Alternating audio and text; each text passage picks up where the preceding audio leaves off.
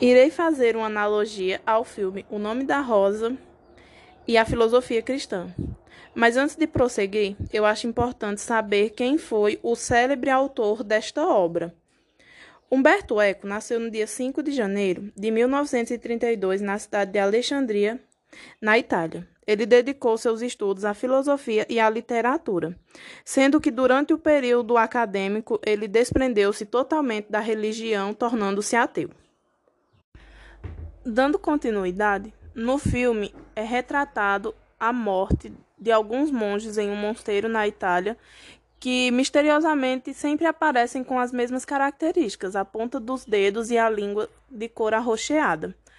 Esse mistério começa a se desdobrar quando um, um monge franciscano chega ao mosteiro e começa a investigar, fazendo uso da razão, é, as causas deste crime, sendo instaurado assim a Inquisição.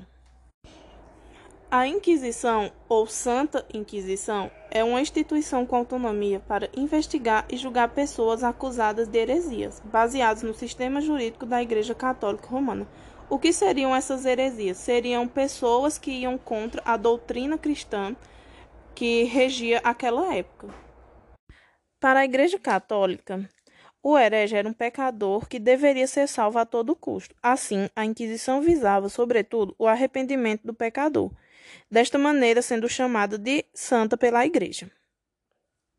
É possível ver a Inquisição sendo posta em prática quando Salvatore, um monge, e uma camponesa são condenados à morte após não concederem supostamente o arrependimento de seus pecados.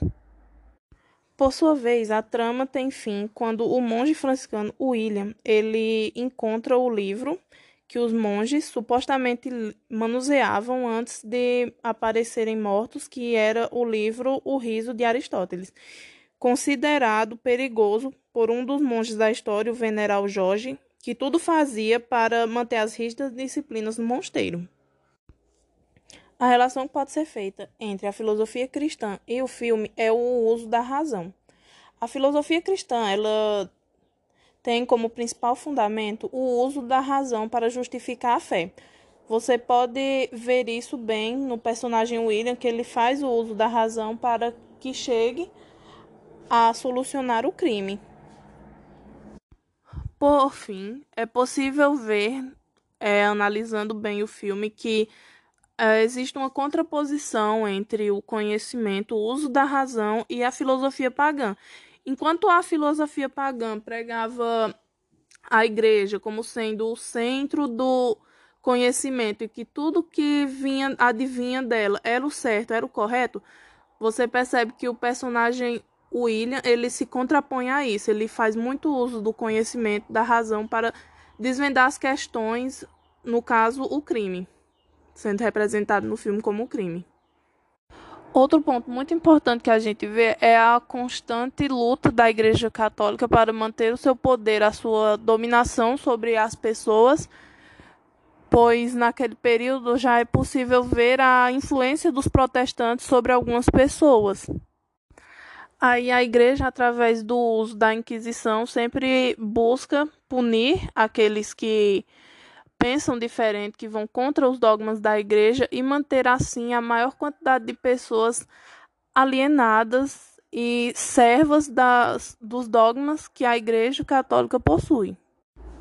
Uma das tentativas que é possível ser apontada da igreja para se manter no poder é a filosofia cristã, pois ela prega entre outras coisas, o uso da razão para justificar a fé, o uso da razão para justificar a existência de Deus, fazendo sempre o uso da ciência.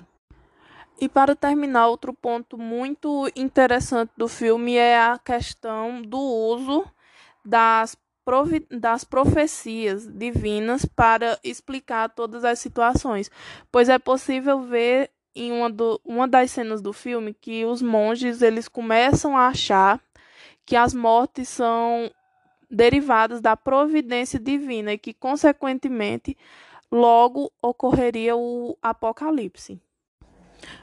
Bom, o filme em si ele retrata muito bem os embates da Igreja Católica naquele período com o, com o início da busca pelo conhecimento, sendo um, um filme muito denso, mas muito explicativo, muito reflexivo e de um conhecimento riquíssimo.